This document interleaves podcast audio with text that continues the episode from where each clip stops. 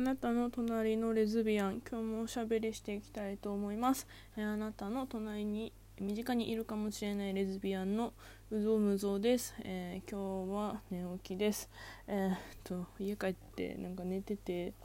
はいあのカウンセリングに行ってきました。これ昨日ねちょろっと話したんですけどカウンセリングにちゃんと行ってきました。もう初見のところでめっちゃおろおろして行ったんですけどあのだしなんか予約のメールもなんかコロナでずっと休みしてたところだったみたいでなんか心療内科とかねなんか内科さん精神科となんか一緒になってるところでなんかそんなクリニック行くの初めてだったから心療内科はね通ってたことあるんですけどなんか大きい大学病院だったのでなんかうんなんかクリニックだとまた全然違うからすごいね初めて行くとこだったし遠かったしなんか都心の方でねなんかどおろおろして行ったんですけど。で予約のメールもそんな結構何て言うのかななんか大丈夫かこれみたいなメールで。めっちゃなんか心配だったしなんかもうメールとかがさダメだとさなんかすごいイライラしちゃったりとかするんだけどなんかでもねなんかこうカウンセラーさんとかカウンセリングってもうなんかピンキリだからやっぱ友達がね勧めてくれたとこなのでなんかもう頼みの綱じゃないけどなんかそういうね結構こうもう望みをかけていくわけじゃないですか。であの大丈夫かな？どうしよう？みたいななんかもう全然慣れんしスタッフさんなんかめっちゃ仲いいしえ？みたいななんか不思議な空間と思ってたらなんか担当で来てくれたカウンセラーさんがめちゃくちゃ可愛くて美人系の可愛いお姉さんででマスクしてたから顔半分ぐらい分かんなかったけどでもとりあえずこう、まあ、雰囲気とかあの話してる感じとかめちゃくちゃ可愛くてもう全部許したと思って。はいそんな感じのあのレズビアンでございます。いやなんかまあね私結構なんかすぐあ可愛いってなるタイプなのであのあれなんですけど可愛いもういい許した通うとか思って。まあでも普通にね話しててやっぱプロすごいなと思ったしやっぱはね悩みこう喋る悩みとかその、ね、思考回路を整理するにはやっぱその専門家の力を借りるのは大事だなと思いました、まあ、今日別に特別何かしたわけ何かすごい話をしてねなんかなんか納豆にかなったわけじゃないんですけど、まあ、今日はまだ本当初回なのでなんかどういう人なんですか何悩んでるんですかぐらいを話して別にそこに対して何も結論はなかったんですけどなんか何回かこうやっぱ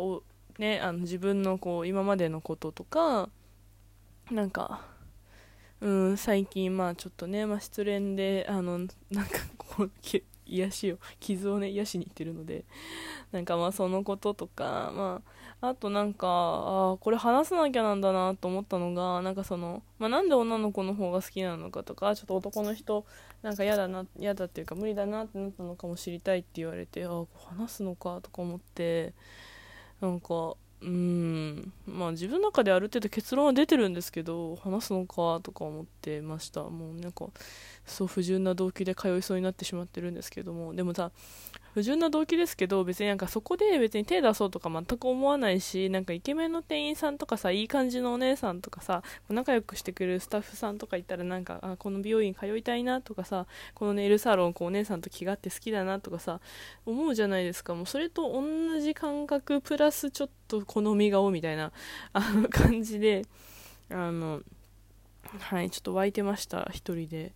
うん、本題からずれたんですけど、まあでもカウンセリング話してる時はやっぱね、真剣にあっちもお仕事だし、聞いてくれるし、なんか私もね、なんかいろんなこう、うん、なんとなく放置してたけど傷ついてて、こう、ね、生きづらくなってるんじゃない、こういうことに傷ついてて生きづらくなってる気がするみたいな話をしてたんですけど、なんかもう久しぶりにね、カウンセリング行って、なんか2年ぶりぐらいにカウンセリング行ったので、なんか意外と自分が話したくなくなっちゃってるんだなっていうのをあの感じました。その自分のその、まあ、家のこと過去のこと。あとは、まあ、今までの恋人パートナーとかのなんかこううんこととか。うん。やっぱその体調を悪くして、まあ、割とねうつの手前ぐらいまで行ったんですけど、まあ、その体のこととかまあ一番話すの嫌だったのはその家族のことですよね。なんか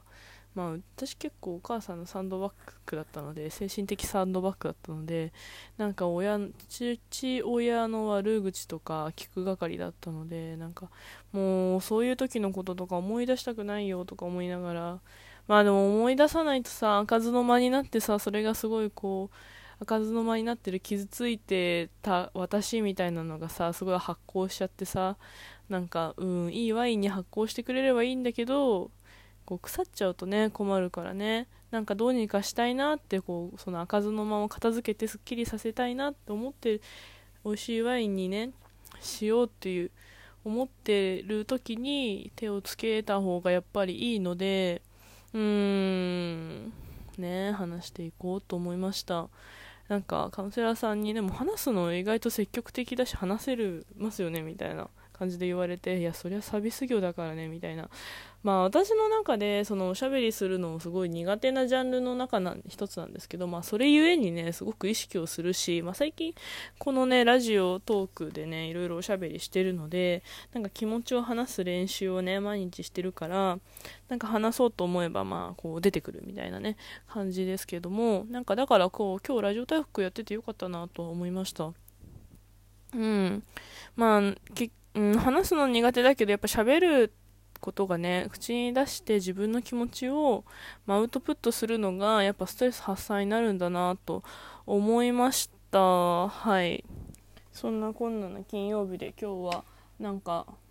レズの飲み会はなかったのでお家でねあのそっとしてます。私は土日お仕事になることが多いのでまあ飲み飲んでね金曜日の夜飲んで全然土曜朝一とか仕事行けるんですけどまあ今日はゆっくりね明日の準備をしようかなと思います。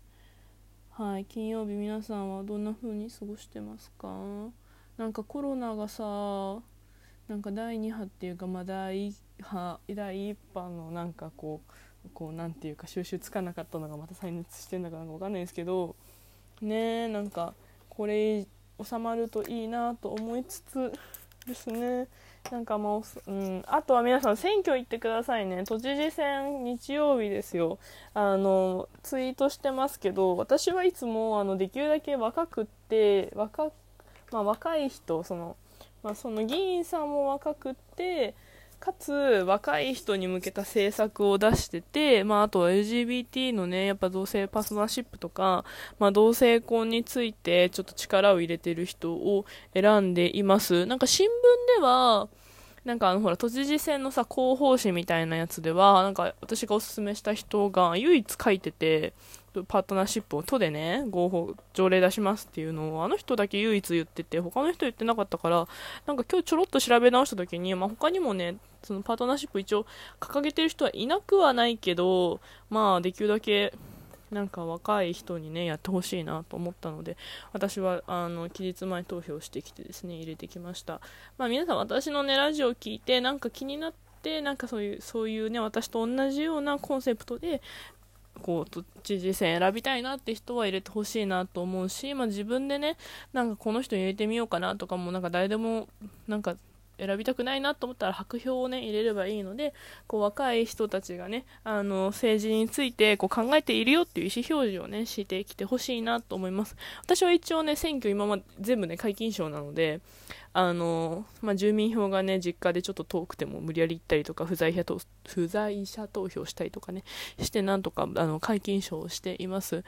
あのですね、もう本当に選挙は行ってほしい。特になんか、まあ女性とかはね、あの、最初選挙権なんかなかったですからね。あの、